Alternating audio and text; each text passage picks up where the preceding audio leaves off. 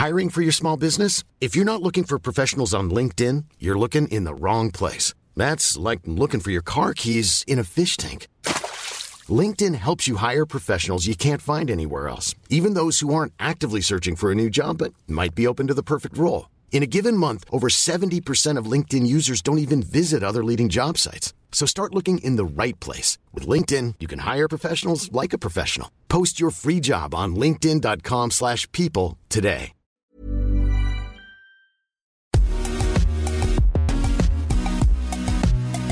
Bonjour à toutes et à tous, bienvenue dans Poulain Rafut. Ravi de vous retrouver pour ce nouveau numéro et je retrouve notre excellent Arnaud Beurdelet. Salut Arnaud. Salut Raph, bonjour à toutes, bonjour à toutes. Merci encore de m'accueillir dans Poulain Rafute. Vous le savez, c'est le podcast qui rafute le rugby en long, en large et en travers. Celui que vous pouvez écouter dans votre salle de bain, sur votre vélo, dans votre voiture, dans le métro, partout où vous le souhaitez. Je vous rappelle que ce podcast est à retrouver sur toutes les bonnes plateformes d'écoute, hein, Deezer, Spotify, Acast, Apple Podcast. N'hésitez donc pas à vous abonner et à filer 5 étoiles à notre ami Raph Poulain. Ça flattera son ego et ça remplira son frigo. Euh, de cette façon, vous recevrez également chaque semaine les derniers épisodes directement sur votre smartphone. Raph, je te laisse présenter notre invité du jour, un invité qui a touché du bois et qui n'a pas sa langue dans sa poche. Oui Arnaud, il y a des mecs comme ça qui sont multicasquettes, qui ont de multiples facettes et qui forcent le respect par leur aura. Formé à l'USUCL, passé par Clermont puis La Rochelle, puis Montpellier avant de poser ses valises à Castres, club avec lequel il vient de re-signer, notre invité, au-delà du très bon joueur qu'il est, est avant tout un globe-trotteur, à faire pâlir Lionel Boxis qui vient de re-signer dans son 17e club, Béziers, en 15 ans de carrière. Thomas Combezou, au-delà d'être un très bon chasseur, un véritable sniper, faisant passer des vieux roublards de journalistes pour des jeunes stagiaires à moitié dépucelés en un seul regard, bien fixe, qui le transperce, et cette fameuse phrase devenue culte, ça me fait pas rigoler. Avant de quitter la scène, de crime laissant comme un con le journaliste et son micro. Aux dernières nouvelles, ce pauvre bougre a refilé sa carte de presse le lendemain de l'interview et est devenu éleveur de chenilles dans la Creuse. Thomas, c'est aussi un comédien de grande classe et j'en veux pour preuve ce chef-d'œuvre où il partage, que dis-je, où il crève l'écran avec son compère Loïc Jacquet.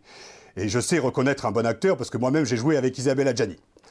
Bon, pour tout vous avouer, j'avais le rôle d'un apprenti bourreau muet en 1100 en Écosse. Le jeune bourreau titulaire s'était fait clapper par les loups et je devais le remplacer au pied levé, mais muet. Donc j'ai pu pendant deux heures chaque soir analyser le jeu de cette magnifique Isabelle. J'ai épluché la vidéo du duo castré, eh bien ils n'ont rien à envier aux meilleurs. Les seuls qui, à mon avis, peuvent aujourd'hui les dépasser en termes d'acting sont les nominés suivants. Rory Cocotte pour son œuvre globale, et plus, récemment, pardon, Jean-Marc Doussin qui a récupéré l'Oscar de la plus belle simulation ce week-end. Je vous laisse regarder les vidéos que vous pourrez, à mon avis, retrouver dans les réseaux sociaux dans très peu de temps. Allez, plus sérieusement, il nous en faut des joueurs de caractère, des papas qui connaissent le métier. Ça fait 15 ans qu'il est dans le bordel, Thomas Combezou. Passé par presque toutes les sélections en France, il est champion de France junior avec l'ASM, champion de Pro D2 avec La Rochelle, il est champion de France avec Castres, et au-delà du palmarès, il est devenu une pièce maîtresse de l'effectif du CO, pardon, depuis son arrivée en 2014 avec les cocottes, les Oda Pieta, les Jacquet, les Gelons, les Babillots, les Battles, les Palis et autres du Mora. Bref, moi personnellement, il me régale et je suis un peu fan et euh, sur et en dehors du terrain, vous l'aurez bien compris. Et, euh, il me rappelle que voilà, les anciens de 34 ans, ça existe encore bel et bien, et dans les clubs, il en faut, ils sont essentiels pour garder le cap dans les moments compliqués, comme cette saison pour le CO qui est huitième du top 14 avant d'affronter Toulouse dans un derby qui s'annonce brûlant. Vont-ils nous refaire l'exploit de 2018 Personnellement, comme il y a trois ans, je remettrai bien un petit billet sur le club du Tarn cette année, et je remercie Thomas d'être parmi nous dans Poulain Rafut. Salut Thomas Salut, salut, merci beaucoup de m'accueillir, c'est gentil. Ouais. Ravi. Belle présentation. Content que ça te plaise. Voilà. Je, ouais. savais que, je savais que tu vois que quand je reçois un jeune de 20 ans, je lui dis T'inquiète pas, ça va bien se passer, pas obligé de se justifier sur l'humour. Je savais que ça allait passer avec toi. Donc. Euh... Alors, c'est top. Écoute, d'abord, dans un, dans un premier temps, premier on a appris il y a, il y a peu de temps que tu avais prolongé pour, pour deux ans mmh. avec Castres. Je parlais justement de cette fameuse vidéo et cette team absolument phénoménale. La vidéo était, ouais. était charmée. tu as toujours, tu as aujourd'hui 34 ans, pardon, et je voulais savoir ce qui te, ce qui te pousse à continuer encore aujourd'hui, à t'entraîner, à partir tous les week-ends loin de chez toi, et puis de, continuer avec, euh, avec le Castre Olympique aujourd'hui bah, franchement, écoute, je vais te le dire, c'est le club est top. On a un super club, il y a un super état d'esprit, on a une belle équipe. Euh, pas mal de jeunes sont arrivés cette année. Euh, euh, par exemple, je pense au petit Flo Van Verberg, Rino Petersen et bien d'autres. Donc, ça fait plaisir d'avoir une équipe qui commence à se, se modifier et on voit que, bah, que, les performances commencent à, aller, à, être, à être positives. Donc, ça donne envie de continuer et je crois qu'une bonne partie de l'effectif a, a, eu cette envie et donc c'est plutôt cool. quoi. Thomas, tu fais partie de ceux pourtant qui ont déjà bien préparé leur, avenir. Tu sais déjà de, quoi il sera fait hein, ton avenir puisque tu as, réussi, enfin tu as passé et tu as réussi le concours de, gardien de la paix. Raconte-nous comment t'es venu cette idée Raconte-nous comment. C'est quand même pas très courant. Je ne suis pas convaincu que des poli, enfin des, des, rugbyman professionnels qui deviennent gardiens de la paix, il y en a beaucoup. On, connaît et on le salue David Arietta, mais qui, qui, a joué à une époque où le rugby n'était pas professionnel. Raconte-nous comment t'es venu cette idée alors, moi, dire que je vais être gardien de la paix, c'est un, un, grand mot encore actuellement, parce que euh, j'ai des difficultés à repousser mon entrée en scolarité, euh, parce que la police nationale, on a trois ans, voire un petit peu plus, euh, après dérogation à, pour intégrer l'école de police. Donc là, je suis en, en pourparler pour essayer de le repousser. Mais après, j'essaie de mettre toutes les chances de mon côté pour avoir une reconversion qui me plaise. Donc, j'ai trois opportunités, trois possibilités. Ça veut dire que là, je vais passer les concours d'entraîneur. j'ai euh, le concours de police que j'essaye de repousser de mon côté. Et euh, aussi, euh, j'ai la possibilité de revenir sur l'exploitation familiale, donc de vache à l'étante en limousine en Haute-Corrèze, sur la, commune de la Mazière-Base. Mm. Je, je, veux avoir la fin de ma carrière la possibilité d'intégrer un métier qui me plaît, parce qu'après, il reste une, une, bonne vingtaine, trentaine d'années à, à, faire dans, dans le circuit. Mais qu'est-ce qui te séduisait, excuse-moi, avant que tu t'enchaînes, qu'est-ce qui te séduisait dans cette, dans cette profession? Raconte-nous un peu. Eh bien, il eh ben, faut dire que moi, mon père était, euh, était policier déjà. Mon père était policier.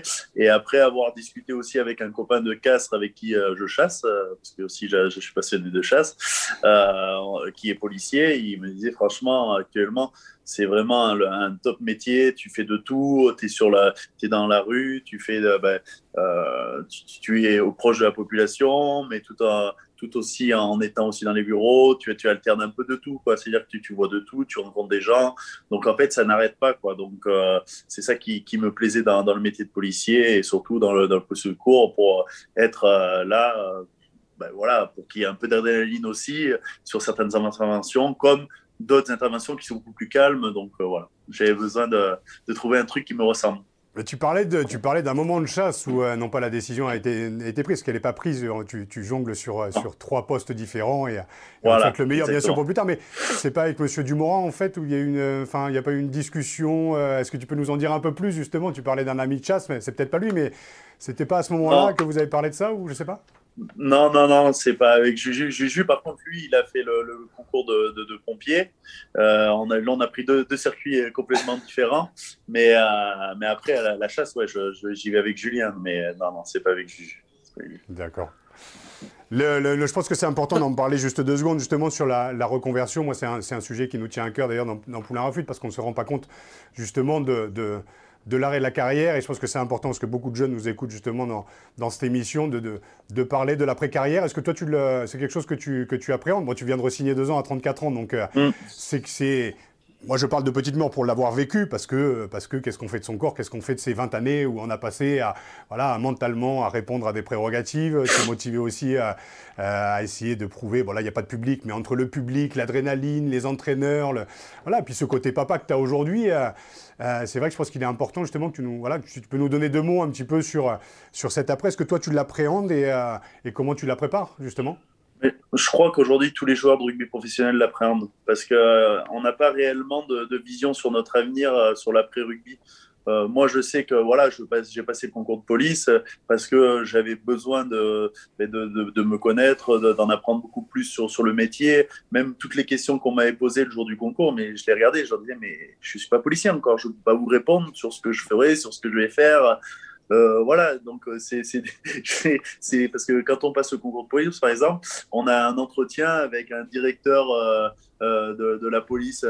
on a, il y a, cinq personnes, un policier, et en fait, toutes ces questions, elles sont sur comment vous ferez, vous connaissez ci, vous connaissez là j'ai regardé, j'ai fait non, je découvre votre métier. Je veux dire, même si j'ai 30 ans, au moment où je l'avais passé, j'ai dit, je vais l'apprendre. C'est un mmh. métier que je vais apprendre. Alors, ce qui est bien dans la police, moi, ce que j'appréciais, c'est qu'en fait, après, à la sortie du rugby, par exemple, c'est qu'on a un an d'école qui te forme à intégrer la, police nationale pour connaître le métier. Moi, ce que je trouve difficile dans le rugby aujourd'hui et la suite d'une carrière, c'est, ben, moi, j'ai fait un BTS NRC, par exemple. Mais écoutez, si on me mettait aujourd'hui à vendre euh, tout et n'importe quoi, je, je, le regarde, je fais, je ne sais pas faire.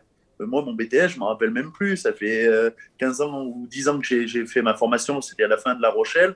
Je ne me rappelle même plus. Je veux dire, aujourd'hui, euh, tous les diplômes que j'ai pu avoir avant. Donc, en fait, c'est ça qui est désagréable. C'est qu'on a l'impression d'être capable de faire des choses, mais le problème, c'est que tant qu'on les a pas vécus, on ne le sait pas en fait. Et c'est ça la difficulté d'un joueur professionnel de, sur sa reconversion. C'est très compliqué. C'est très compliqué parce que on demande beaucoup justement aux jeunes dans les centres de formation, 14, 15, 16 ans. Après, euh, on te demande d'être sur le double projet parce que tu as le rêve en fait de penser à un métier qui est un métier à risque, on peut le dire, de par les blessures, de par l'arrêt prématuré d'une carrière. De l'autre, il faut que tu penses aussi à ton après-carrière alors qu'elle n'a pas encore commencé, mais à un métier aussi que tu voudrais faire. Alors que quand tu as 17, 18 ans, tu rêves de faire ce métier-là justement en voyant des mecs comme toi des mecs sûrement comme moi à l'époque, au siècle dernier, non je rigole, mais de, pouvoir se référer en fait à des... Euh, tu as envie de participer parce que le gâteau est bon, parce que jouer devant 10 000 personnes c'est génial, et, mais c'est hyper délicat, et surtout quand ça s'arrête, pour ma part à 25 ans, mais même à 35 ans, c'est comme tu le dis, j'ai eu un diplôme, euh, enfin pour, ta, pour toi, tu as eu un diplôme il y a 10, 15 ans, aujourd'hui qu'est-ce que j'en fais? Comment, comment je suis aussi conseillé sur l'après, euh, qui m'accompagne aussi dans cet accompagnement professionnel et psychologique d'après-carrière pour savoir quelles sont mes compétences, et c'est vrai que c'est à la fois une force de caractère, mais est-ce que. Alors, une autre question, est-ce que tu crois que la responsabilité, elle est du club, de la ligue, de la fédération, ou du joueur qui doit être responsable de son après-carrière? Est-ce qu'il n'y a pas un peu, euh, un peu tout le monde à mettre dans l'eau?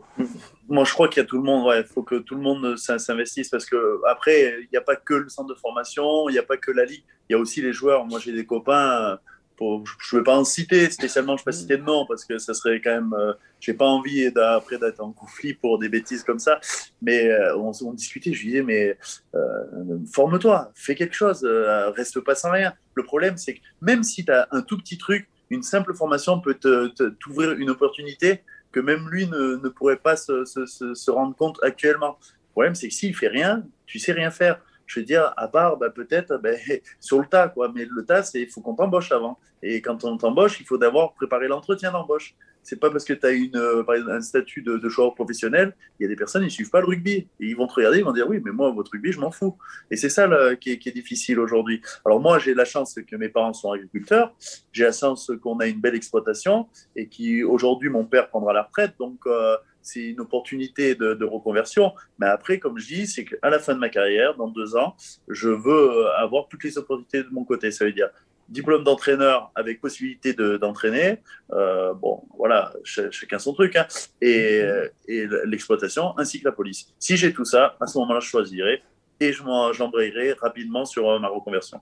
Et pour conclure, Arnaud, je te passe la parole après, mais ça permet aussi de garder un pied dans la réalité, parce que le rugby professionnel n'est pas la réalité, je dirais, du, commun des mortels. Je, pèse mes mots, parce que c'est un métier qui est extraordinaire aussi, tu l'as dit, le regard aussi des gens, le, voilà, mais c'est un microcosme le rugby. Le problème, c'est quand tu joues devant 10 000 personnes, tu as l'impression que la terre entière te connaît. Sauf que quand tu es recraché par le système ou quand le système s'arrête, voilà, il faut repartir dans une vie normale, un salaire qui est, qui est. Tu passes par une phase de chômage aussi, donc il y, a, tout ça aussi à anticiper.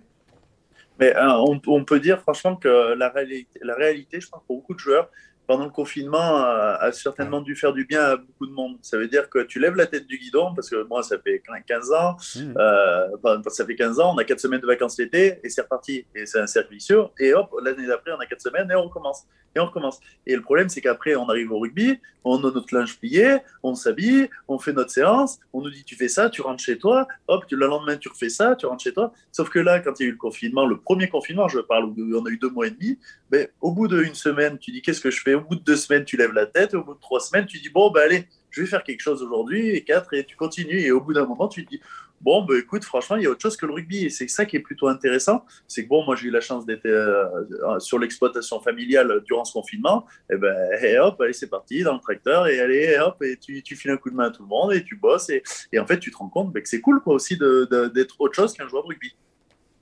Alors, imaginons, Thomas, euh, imaginons, on se projette, on est dans 10 ans, t'es gardien de la paix, t'es policier, t'es euh, officier de police, euh, t'es en uniforme. Comment vont te regarder les gens, toi qui as posé quand même à plus de 10 reprises dans le calendrier des dieux du stade, en poil, et dont le dernier en, en Dionysos? Je, pense que tout le monde aura oublié.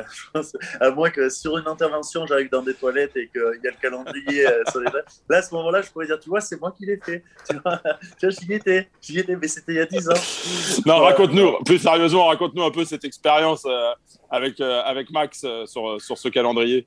Ouais, bah, écoute, moi, Max, euh, j'ai passé des, bons moments au moment où il était encore président du Stade français. C'est vrai que c'est quelqu'un de, fort agréable. Euh, c'est quelqu'un ben, voilà, qui, euh, ben, qui, a créé ce, calendrier à, cette époque. c'est quelqu'un ben, voilà, qui était fier de, ce qu'il faisait, qui était heureux de, recevoir ben, beaucoup de joueurs autres que des joueurs du Stade français. Donc ben, voilà, il créait un lien un peu avec tout le monde. moi, je me rappelle, à un moment, on était en discussion pour que je signe au Stade français. Et c'est vrai qu'il y a quelqu'un qui m'avait chambré parce que j'avais fait patienter Max un mois et j'avais pas signé.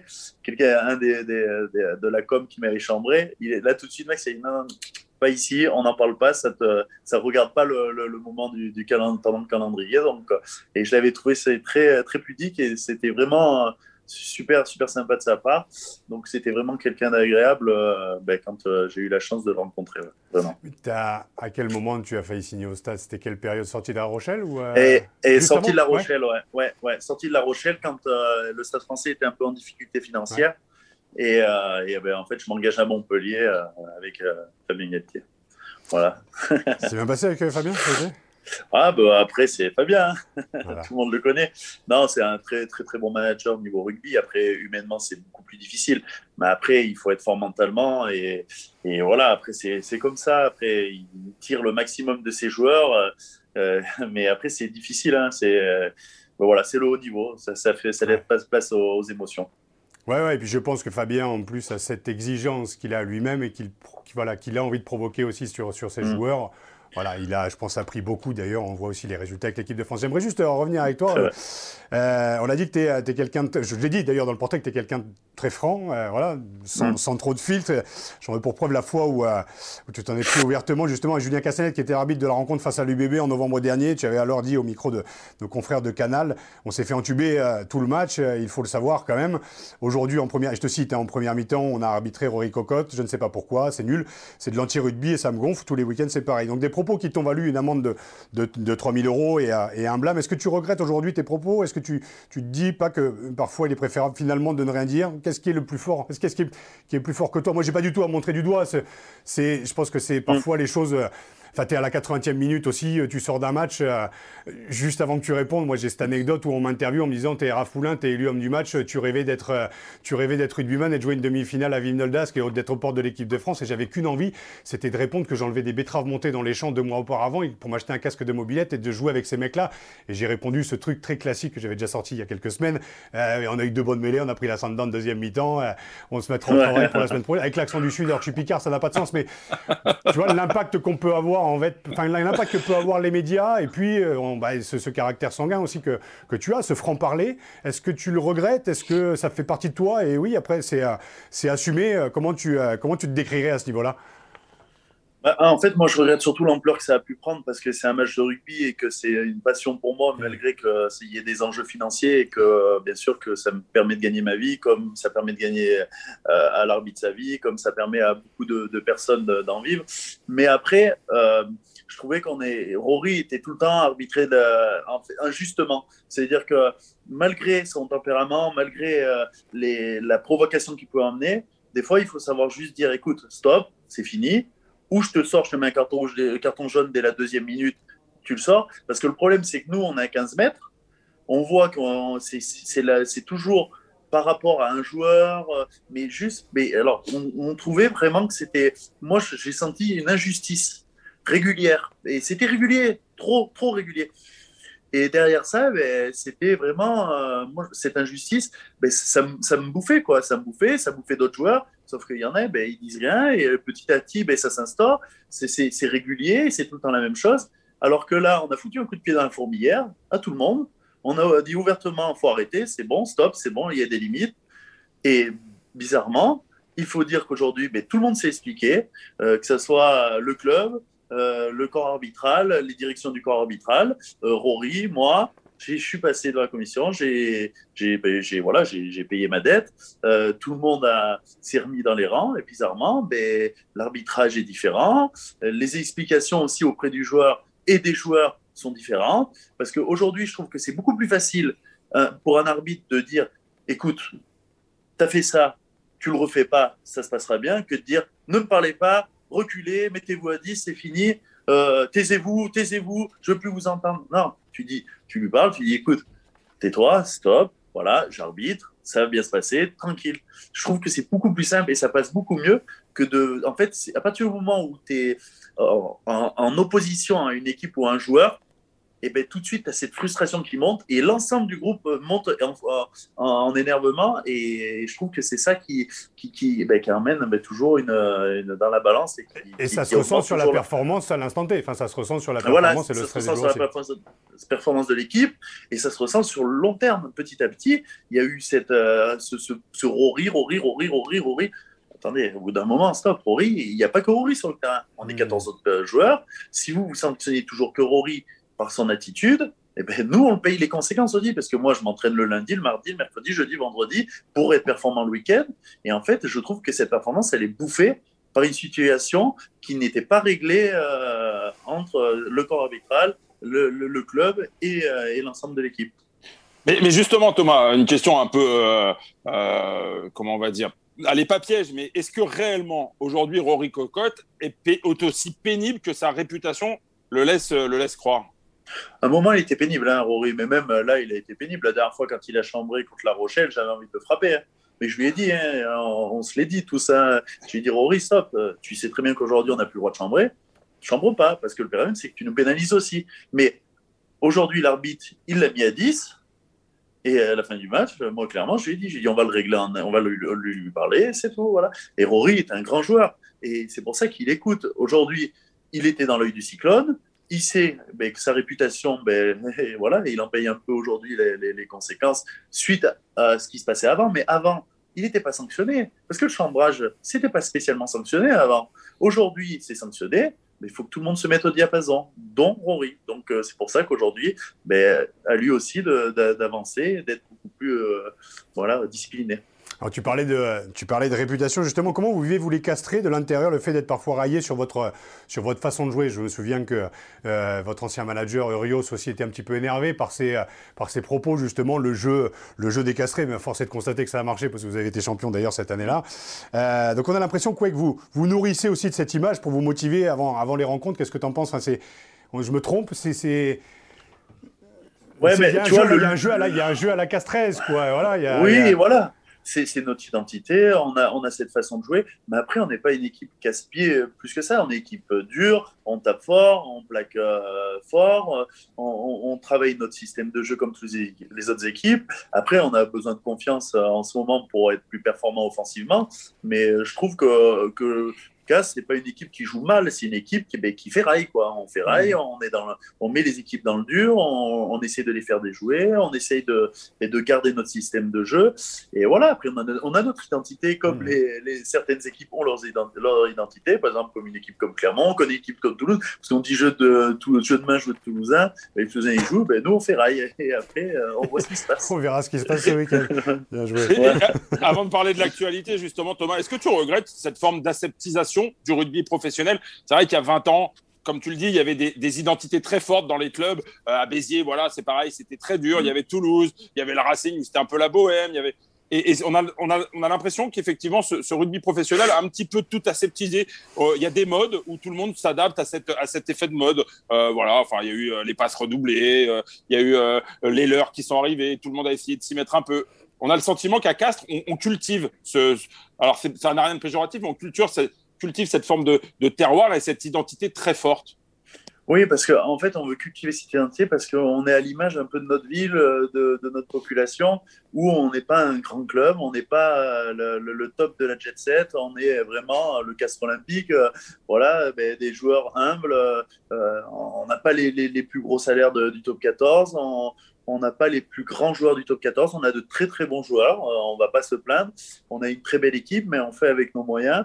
Et après, on s'adapte aussi à notre, territoire. Quoi. Ça veut dire que voilà, on, fait par exemple le 100% région, on essaie de valoriser euh, tout, tout, le Tarn et tout. Donc c'est important que les gens se retrouvent dans notre, dans notre équipe, notre façon d'être.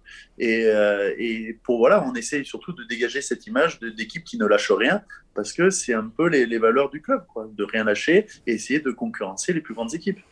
Bah justement, euh, en parlant de rien lâcher, on va parler un peu de l'actualité. Vous avez eu un, début de saison, on va dire, euh, allez, poussif, difficile, et vous êtes petit à petit, chemin faisant, en train de vous rapprocher d'une éventuelle qualification. C'est quand même une drôle de saison, non, Thomas? Oui, c'est une drôle de saison, mais le top 14, c'est terrible. Là, en plus, avec le Covid, sans supporters, c'est terrible. C'est long, c'est long.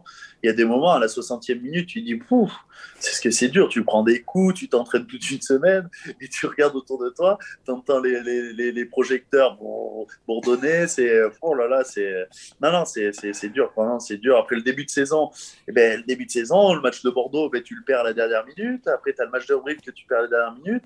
Et, et en fait, tu as, des matchs comme ça où tu es vraiment limite que si tu les gagnes avec un peu de chance, tout en étant moyen, parce qu'il faut dire aussi, tu, pas toujours être euh, ultra performant ultra fort, et ben aujourd'hui, ben, tu serais dans le, dans le top 6. Donc euh, voilà, ça veut dire que comme quoi on n'était pas loin à force de travail, eh ben, on s'en est rapproché et que l'image qu'on monte depuis quelques temps, c'est vraiment les, vrais, les vrais, la, vraie image du, du castre olympique. Ça veut dire que on, met l'équipe adverse sous pression, mais aussi on, utilise bien les ballons de contre-attaque. Défensivement, on est plus en place. C'est, on est beaucoup plus intéressant parce qu'aujourd'hui, le système de jeu est très clair et que le groupe vit très bien. Est-ce que l'arrivée de de Pierre-Henri Broncan euh, n'a pas permis aussi d'avoir un, second souffle pour le, pour le Castre Olympique. Tu l'as dit, il y a eu aussi l'arrivée, enfin l'arrivée, l'éclosion de, de, jeunes, parce que j'ai cité, les, j'ai cité un peu les anciens, mais voilà, vous faites partie mm. des, anciens, il, il, en faut, mais il aussi faut des jeunes. on sait que voilà, pour qu'un groupe fonctionne bien, c'est l'annulation entre la créativité des jeunes et l'expérience des anciens. C'est très philosophique ce que je raconte, mais je pense, que, être dans le vrai. Mais est-ce que l'arrivée de Broncan aussi a permis ce second souffle? Pierre, Pierre, franchement, il est, euh, il est très clair dans, ce qu'il veut. Je pense qu'au niveau du management, il est très très bon. Euh, je, trouve, je trouve juste sur ses paroles, euh, sur sa façon de, s'exprimer, sur sa vision du rugby. Aujourd'hui, on avait besoin d'une personne comme ça à la tête du, du club. Et aussi l'arrivée de Dari. Dari fait un bien. franchement, il est arrivé à Lyon, on gagne. je veux dire, après, il euh, n'y a rien contre euh, nos anciens entraîneurs ou managers, parce que c'était des, très très bons managers. Après, c'est à l'image du groupe. Euh, des fois, il en faut peu pour, pour, ben, pour, déverrouiller, déverrouiller, une équipe et, et, la mettre à 100% de ses moyens. Donc pour l'instant, ce qui est vrai, c'est qu'on n'a rien gagné on, est plus performant, euh, on est beaucoup mieux huilé, on va dire. Euh, que ce soit Pierre-Henri Boncan ou euh, Dari, aujourd'hui, je trouve, gère très très bien l'équipe et c'est vrai qu'on est beaucoup plus performant. Donc, ouais, leur, vision du rugby est, la bonne, je pense. Pour ceux qui ne suivent pas le Castre Olympique, Dari, c'est David Dari Carrère, hein, évidemment, qui, a, été champion du monde d'ailleurs avec l'équipe de France des moins de 20 il y a peu. Euh, tu l'as souligné, Thomas, euh, la conséquence, c'est euh, le départ de Mauricio Reggiardo, qui était quand même, un, j'allais dire, un enfant de Pierre-Yves Revol, un enfant du club, même s'il est quand même, faut le rappeler, et son accent nous le rappelle à chaque fois, il est argentin. Mais comment tu as vécu, toi, ce, départ? J'imagine que humainement, c'est quelqu'un qui, est quand même plutôt...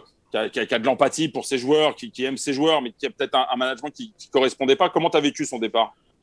Moi, Mauricio, moi, je l'ai connu en 2014-2015 quand il en a joué le maintien. Donc, euh, Mauricio, il est arrivé et c'est vrai qu'il a amené ce leadership euh, à l'équipe et euh, on a réussi à, se maintenir. C'est quelqu'un vraiment qui, au sein du groupe, est, vraiment très, très bien. C'est une très bonne personne, Mauricio. Je pense qu'il va faire du, bien et un très bon travail à Aix-en-Provence. Aujourd'hui, ben voilà, l'équipe était en difficulté sur les résultats. Il a quand même, lui, accepter de, se mettre de côté pour pouvoir euh, laisser euh, les, pleins pouvoirs à Pierre-Henri Broncan et à Dari pour que le, club puisse euh, se sortir de, ben, voilà, de, ces résultats négatifs. Donc il a mis son ego de côté. Je crois qu'aujourd'hui, c'est très rare dans le rugby de laisser place à, quelqu'un d'autre et lui dire, écoute, bon, ben voilà, les résultats n'ont pas été là. je te laisse je te laisse la, barre, quoi. En fait, barre et maintenant, essaye de, redresser le, navire. Et je pense que ben, Mauricio a été, super bien et, franchement, en, partant actuellement à Aix-en-Provence et surtout en laissant sa place, je trouve que ben, c'est tout à son honneur et que euh, moi, c'est quelqu'un vraiment que j'ai apprécié au sein du club et que c'est quelqu'un, ben, j'espère qu'il réussira par la suite. On en avait parlé avec, avec Yann Deleg il y a quelques semaines, le métier de manager est tout aussi compliqué voire peut-être un petit peu plus aussi psychologiquement que, que pour les joueurs. On va revenir juste aux sportifs deux secondes. Euh, est-ce que tu y crois? Alors ma question, elle est un peu conne, Mais euh, la plupart des questions sont faites par Arnaud Beurdelet. Non, mais c'est une vraie question. Non, mais une vraie non, mais question. en plus, c'est une vraie question. Mais c'est dur quand tu es joueur aussi d'entendre ce genre de questions. Et tu peux me répondre comme tu as répondu à ce, Vas-y. à ce journaliste. Ça me fait pas rigoler. Bien sûr que, euh, en gros, euh, vous croyez en la qualification encore, euh, parce que vous avez quand même un emploi, j'allais dire un emploi du temps. Euh, vous avez euh, voilà, encore quelques, quelques déplacements assez, assez importants. On y croit encore euh, aujourd'hui à la Et qualification? puis 7 points, 7 points de retard sur la sixième place. C'est pour ça que la question. Mmh. euh, c'est Je, crois qu'on a 5 points. 5 points. euh, 5 points, oui, pardon, c'est le stade français Ouais. qui est à 7 points. Oui, oui. Non, mais là, t'inquiète pas, tu me prendras pas au jeu, là. La sixième place, je sais où elle est. non, non, non, non. Honnêtement, tout est possible. Tout est possible. Voilà. Mais après, euh, la saison, 6 matchs. 6 matchs, euh, je pense qu'il va falloir aller, euh, chercher des matchs à l'extérieur. Tout est possible, vraiment, que ce soit pour nous, pour Lyon, pour Toulon, même Bordeaux aujourd'hui, avec la défaite subie à Chamonix-Delmas, peut peut-être marquer le pas. Euh, après, après, on a une grosse réception de Toulouse, donc déjà, on va se concentrer sur ça et, euh, et on prendra match après match. Alors, c'est vrai que ça, c'est du classique du rugby et on prendra match après match, on verra. Je m'attendais à mieux de ta part, Euh. Merde. Ouais, je prends, je prends, vas-y. J'ai failli me lever et partir. non, non, non, mais c'est vrai que euh, ça serait vraiment top de pouvoir accrocher la sixième place, ouais. vraiment, vraiment, parce que parce que je pense qu'on a les moyens et je pense qu'on peut on peut vraiment euh, poser des problèmes à pas mal de monde, on va dire. Alors justement, euh, est-ce que finalement, elle ne te rappelle pas cette saison 2018 où personne vous a vu venir? Vous terminez si- sixième, je crois, de, la phase qualificative cette année-là. Euh, vous tapez euh, Toulouse, euh, qui est troisième de la saison régulière. Vous tapez le Racing, qui est deuxième de la saison régulière. Et vous terminez en finale contre Montpellier, qui avait fini premier de la saison régulière. C'était vraiment un, un bel exploit. Et à part Raph Poulain, dont évidemment, moi, je me souviens pas de son pronostic à l'époque, qui visiblement prétend vous avoir, Ah, mais j'ai les euh, dossiers. vous avoir vu C'est- venir. Ah, c'est dans Poulain Mais- la flûte, je vais te ressortir la vidéo, tu verras. D'accord. Mais, mais est-ce que finalement, il n'y a pas des similitudes avec cette saison-là? Pff, ouais, un petit peu, peut-être, euh, on verra. je te dirai ça à la dernière journée. Parce qu'à la dernière journée, on reçoit Toulon. Alors bon, c'est possible, c'est possible, parce que là, on recevait Oyonnax à la dernière journée pour la qualification. Euh, je me rappelle très bien où Oyonnax disait qu'il voulait venir euh, jouer, se maintenir chez nous, et nous, on voulait se qualifier de l'autre côté. Donc, euh, ouais, non. Je pense que, que ça se ressemble un petit peu, mais bon, après, maintenant, chaque, chaque histoire est différente, donc on verra bien. On verra bien la dernière journée de top 14. Est-ce que tu crois que l'exploit est encore faisable? Est-ce que c'était c'était un bel exploit? Enfin, c'est mais c'est un petit peu à l'image du titre de 2015 avec le Stade Français qui va gagner à 14 contre 15. C'est Sergio Parissé qui chope un carton rouge au Racing et là il se voilà il se transcende comme vous l'avez fait en 2018 avec cette victoire contre Toulouse qui vous permet. Mais ça s'est sûrement passé avant. Bien sûr que l'histoire s'écrivait pas là, mais il y a des déclics. Est-ce que l'histoire encore avec toutes ces voilà ces armadas dont tu as parlé justement les euh, alors pas Montpellier, j'avais cité Montpellier, mais c'est les seuls qui sont pas dedans d'ailleurs. Mais voilà le Racing, euh, euh, La Rochelle, voilà c'est quand même très armé. Euh, Est-ce qu'il y a encore possibilité pour Casse de créer l'exploit? Encore une question conne, mais je, je le pense. C'est Moi, je- rugby a moi, évolué j'y depuis ai pas de moi. moi, moi, j'y crois, j'y crois vraiment. ouais, j'y crois vraiment parce que parce que tu gagnes pas un titre, euh, c'est pas anodin quand tu gagnes un titre. Il y a toute une histoire, il y a une Mm. force dans le groupe, il y a toutes les planètes sont alignées. Euh, moi, je me rappelle quand on est champion de France en 2018, mais euh, ce qui fait qu'on va gagner le barrage, c'est qu'on les a gagnés en, en phase aller euh, chez eux en, plein mois de décembre et, on s'est dit ouais, on, va le faire, on va aller les gagner chez eux, c'est clair. Et ça, c'est sorti direct après le match. On savait qu'on allait gagner à Toulouse, c'était une certitude, on n'avait aucun doute. Et après, en fait, on s'est pas posé spécialement de questions. Et franchement, je pense qu'avec avec l'énergie que peut mettre l'équipe, je pense qu'aujourd'hui, on peut vraiment encore, on a de la marge de progression, vraiment une grosse marge de progression, parce qu'aujourd'hui, on est bien, mais je pense qu'on peut être encore beaucoup mieux. Donc, euh, je pense que c'est possible. Mais après, euh, voilà, c'est les, les matchs, ils vont être raides. hein. On a encore Lyon, Toulouse et, euh, Toulon à la maison, avec des, gros déplacements aussi à l'extérieur, Bayonne, Brive et Bordeaux. Donc, euh, oui, ça va que ça va pas être facile non plus. Ça va piquer. Alors justement, Thomas, sans te faire offense, t'es un vieux routard euh, du, top 14. Euh, on voit aujourd'hui un rugby qui évolue avec des clubs qui empilent les stars euh, dans leur effectif. Quel regard tu portes, toi, sur l'évolution de ce rugby professionnel? Est-ce que tu te sens... On a je, vais te donner no- notre regard. On en a parlé avec, avec Raphaël avant l'émission. On a l'impression que, on va pas dire que tu es un extraterrestre, mais que tu es un peu à la marge, que tu as, vachement de recul justement sur, cette évolution du, rugby professionnel. Est-ce que tu te sens aujourd'hui pleinement en accord avec ce que, ce sport est devenu? Bon, Je sais pas trop. je sais pas trop. Non, je pense que voilà, on, a la chance de, ben, ben, de, bien gagner nos vies actuellement. Ça, c'est une certitude. Euh, je dis pas qu'on la gagne non plus, euh, qu'on gagne des 100 et des 1000, mais je pense que financièrement, c'est hyper intéressant. Après, rugbystiquement, ben voilà, on défend à fond. Euh, de temps en temps, les matchs sont un peu débridés et tu prends un peu de plaisir. Mais actuellement, le rugby sans public, euh, euh c'est pas, pas très très intéressant actuellement, je trouve, pour ma part. Après, après, après c'est quand même, euh, nous on a, on a quand même un rugby de, terroir, comme on, comme on le disait à Casse. Donc donc euh, tout ce qu'on fait pour, pour le club, moi je le fais avec, euh, avec le cœur, tu vois, c'est important. je prends du plaisir parce que le groupe est bien, je prends du plaisir parce que le, club est bien. Donc euh, c'est ça le plus important. Après, je serai dans un club un peu plus armada comme j'ai pu être à Montpellier ou, maintenant ben, le développement de La Rochelle, clairement. Je ne sais pas si aujourd'hui je prendrai autant de plaisir que j'en prends un casse. On sent que tu es très attaché aux histoires d'hommes, non?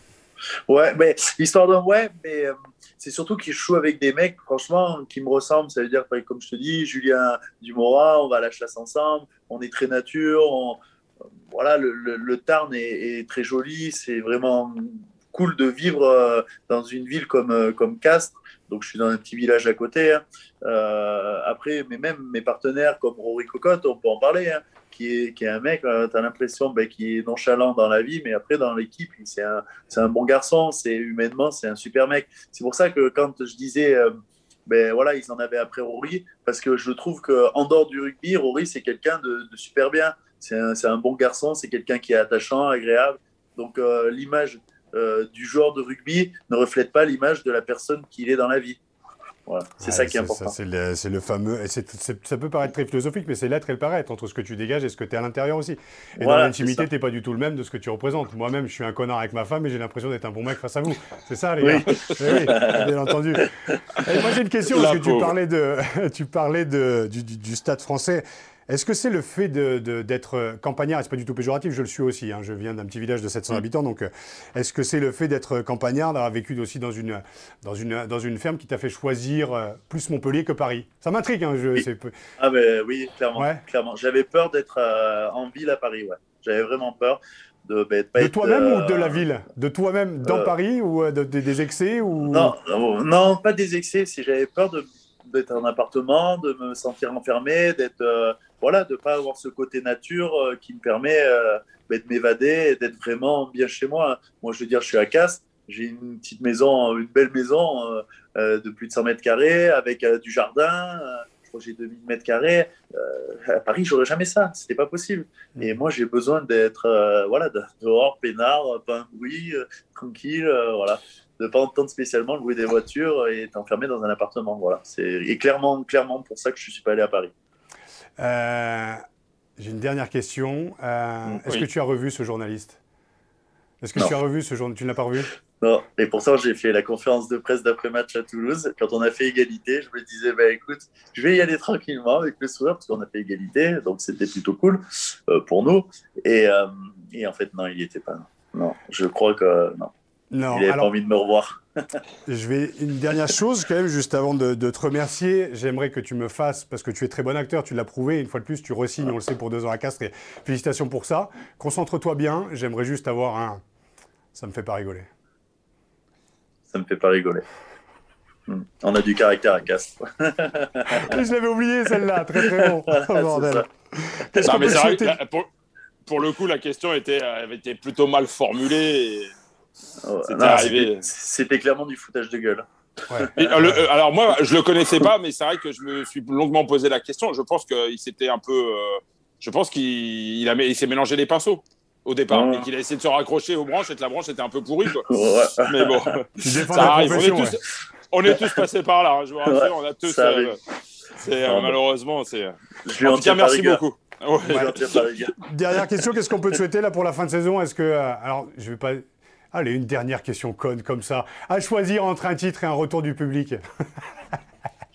euh, un titre, un titre, un titre. Vraiment, un titre, ouais. Un titre parce que euh, c'est vraiment quelque chose d'extraordinaire. Mais après, sans le public, je ne sais pas ah. si le goût sera le même. Hein. Franchement. Donc, euh, le titre, mais après, le retour du public euh, aussi. franchement, les deux. Les deux. Voilà, les deux, mon capitaine. Merci beaucoup Thomas en tout cas pour euh, d'avoir déjà accepté l'invitation. J'espère que tu as passé un bon moment. Moi c'était un vrai plaisir. Je pense qu'Arnaud l'a ressenti aussi. Ouais, c'est chouette et moi je trouve ça bien parce que c'est vrai qu'on se tourne rarement euh, vers les joueurs du CO parce que médiatiquement, effectivement, euh, c'est euh, une terre vers laquelle les journalistes tournent assez peu.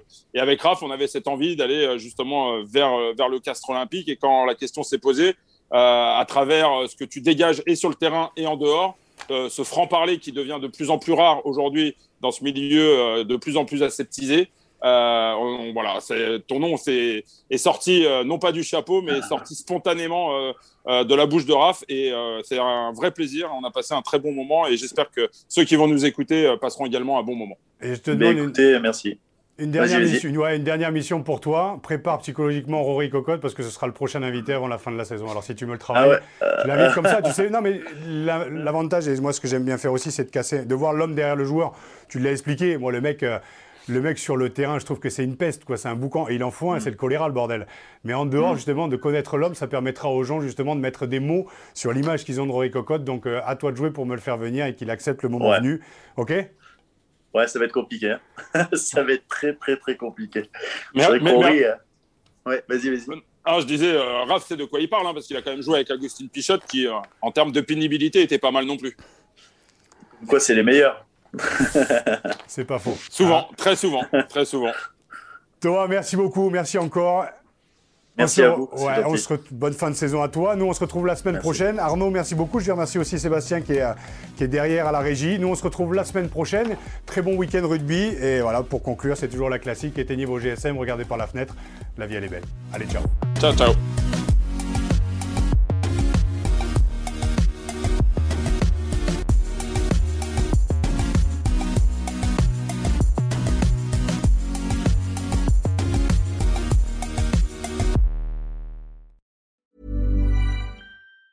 Planning for your next trip? Elevate your travel style with Quince. Quince has all the jet setting essentials you'll want for your next getaway, like European linen, premium luggage options, buttery soft Italian leather bags, and so much more. And it's all priced at 50 to 80% less than similar brands. Plus, Quince only works with factories that use safe and ethical manufacturing practices. Pack your bags with high-quality essentials you'll be wearing for vacations to come with Quince. Go to quince.com slash trip for free shipping and 365-day returns.